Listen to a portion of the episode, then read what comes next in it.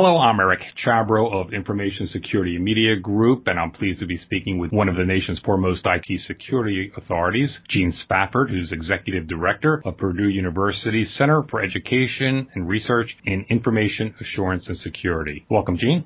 Thank you.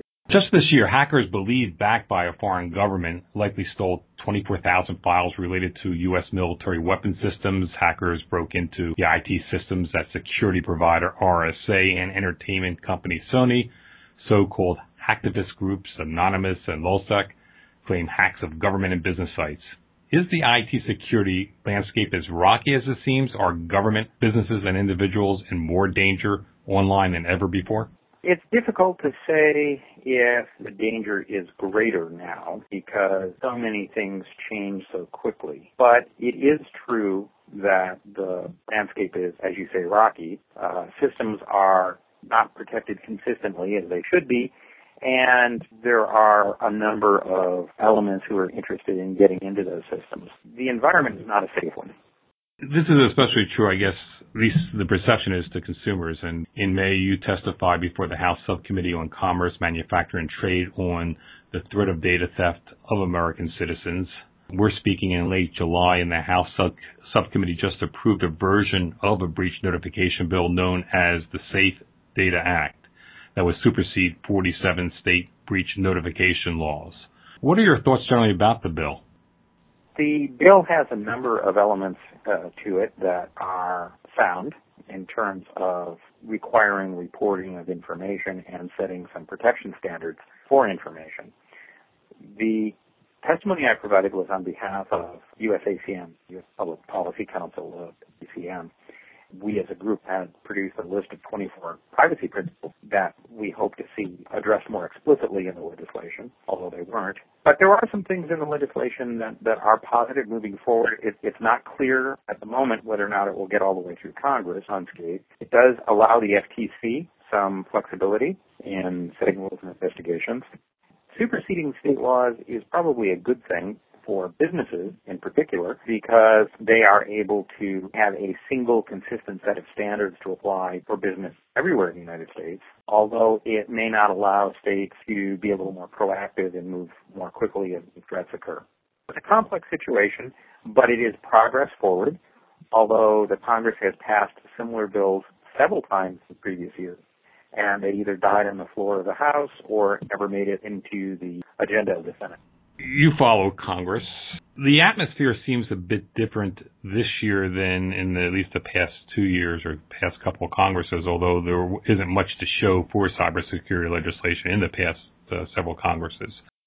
The big issue with Congress is how really divided, not by political parties, but by committees, that committees have oversight responsibility for certain agencies and areas of law, and the committees have a certain level of power and seniority based on how much they cover, and they very jealously guard their turf.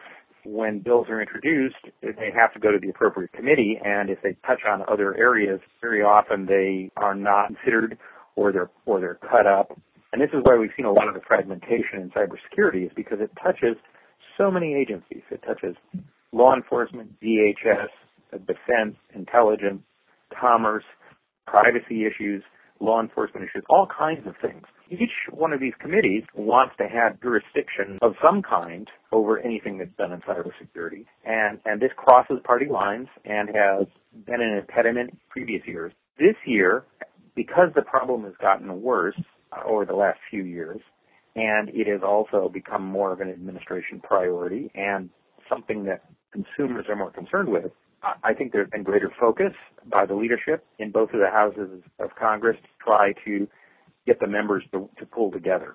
And that's why we've seen a little bit more progress, but there's still more than 24 bills on cybersecurity and privacy that are wending their way through various places in Congress. What would you like to see come out of Congress? What can Congress really do that will help IT security both in government and in the private sector? At this point, it's a little difficult to say exactly what should be done legislatively. There's a danger that if too much gets enacted in legislative language, it won't be flexible enough to deal with future issues. But some of the key points that really should be addressed, first of all, breach notification and setting minimum standards for personal information really is an important issue. I'd like to see that extended to all government agencies as well as to commercial and private entities. We need to have some more priority and funding given to law enforcement to follow up on issues, misuse of information, breaches, and very possibly negligence as well. And this is more than simply the investigative aspect of law enforcement, but also the prosecution, the follow-through. That's important. A third issue is not so much as a guidance or penalty, but providing a little bit more direction and education on good practices. NIST has done a good job of setting some standards, but they're very technical and detailed and don't translate well for the general public and for small businesses. Having some kind of effort to push cybersecurity education and assistance out from a central, not from a central location, out of Washington, but to enable that to spring up around the country would really be important. The model that I've seen discussed in at least one bill is modeled after the agricultural extension offices that are available in many counties, states around the country. Having a cybersecurity extension service where people could go to get advice on how to protect their systems, how to deal with privacy breaches or break-ins would be very valuable. I'd like to move it in that direction, but I don't think we will. I'm just curious about that. Would this be an agricultural extension equivalent where it wouldn't necessarily be geographically based, but based on how people are using computing? It would probably be a combination of both of those. There are some locations, some areas of the country, for instance, where an actual physical presence isn't going to make sense, but having a local presence where people know that they're talking to someone nearby in a sense of somebody at the state level or the local level might make general consumers a little bit more likely to be involved. But it does have a physical component in that if someone's PC, desktop, computer, or laptop has a problem, it would certainly be helpful if they can bring it in to have the problem identified and get some ideas on how to solve it. Similar to with an ag extension office now, if I discover an odd weed or an unusual bug in the garden, I can take it into the extension agency and they will identify it and give me some suggestions on how to control it or whether or not it's a problem. Right now we have so many people who are falling victim to botnets, viruses, identity theft, and they don't really know where to turn. The government has some resources, but they're all available in a centralized location. They aren't well tailored. They aren't always presented so people can understand them well, and people may not even know where to go for them. We need to do a better job there about pushing education and assistance out to the local. Are you concerned at all with the fiscal crisis this nation is facing, that the federal government won't have sufficient funds to do what it should do as it relates to IT security, let alone local and state governments that are in even more dire straits? Well, the economic situation affects lots of things, and cybersecurity direct funding is certainly part of that, but it also affects many indirect issues having to do with education, with businesses being able to afford to put new protections in place or hire new cybersecurity personnel. All kinds of other issues that definitely have indirect impacts on security and privacy. It's not simply the debt. It's the combination of how much is owed, where the priorities are for either putting new money or cutting money, and the disagreements over how to proceed all are having a negative impact.